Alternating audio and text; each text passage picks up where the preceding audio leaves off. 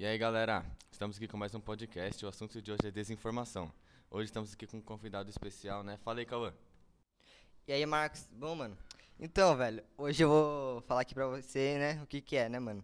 Então, velho, a desinf- a desinformação é a utilização das técnicas de comunicação e informação para induzir a erro ou dar uma falsa imagem da realidade, mediante a supressão ou ocultação de informações, a minimização da sua importância ou modificação do seu sentido.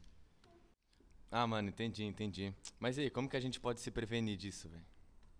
Então, mano, é, alguns métodos pra gente se prevenir, por exemplo, é um antídoto, é, um antídoto, né, para nos imunizar minimamente contra as chamadas fake news, né, e é estimular o pensamento crítico, na busca de leituras comparativas e desconfiar à primeira vista daquilo que se vê, escuta, lê, enfim, desenvolver é, e criar possibilidades de a população procurar informações sérias, reais, comprovadas ou baseadas na ciência e na verdade dos fatos.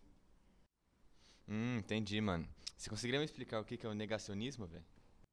Então, mano, tipo assim, velho, um aliado da aceitação cega das mentiras e da desinformação é que nós tem o fenômeno do negacionismo. Então, quando se quer escapar de uma verdade incontestável. Ah, mano, entendi. Você poderia me dar algum exemplo? Então, mano, após a Segunda Guerra Mundial, em que se tentou reduzir o número de judeus mortos no Holocausto, negando-se até a existência das câmeras de gás. Também temos as falsas indicações e receitas caseiras de Donald Trump para curar a Covid-19. Ah, apesar desse negócio aí da Segunda Guerra, mano, você poderia falar um pouco aí da, da desinformação na pandemia? Então, mano, a pandemia, nesse sentido, contribuiu para isso porque as pessoas estão mais atentas quanto às informações recebidas pelos diversos canais de comunicação. Também há um avanço para para tornar, né, cada cidadão responsável pela disseminação, né, velho? Da, da informação, quer dizer, e é checada e combatente no processo da desinformação.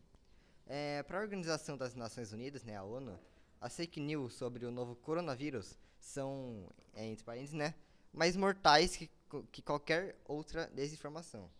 Então, pois diante do cenário de uma pandemia para a qual ainda não há imunizante ou medicamento, o acesso à informação confiável pode significar a vida ou a morte, mano. Muito obrigado pelo convite, velho.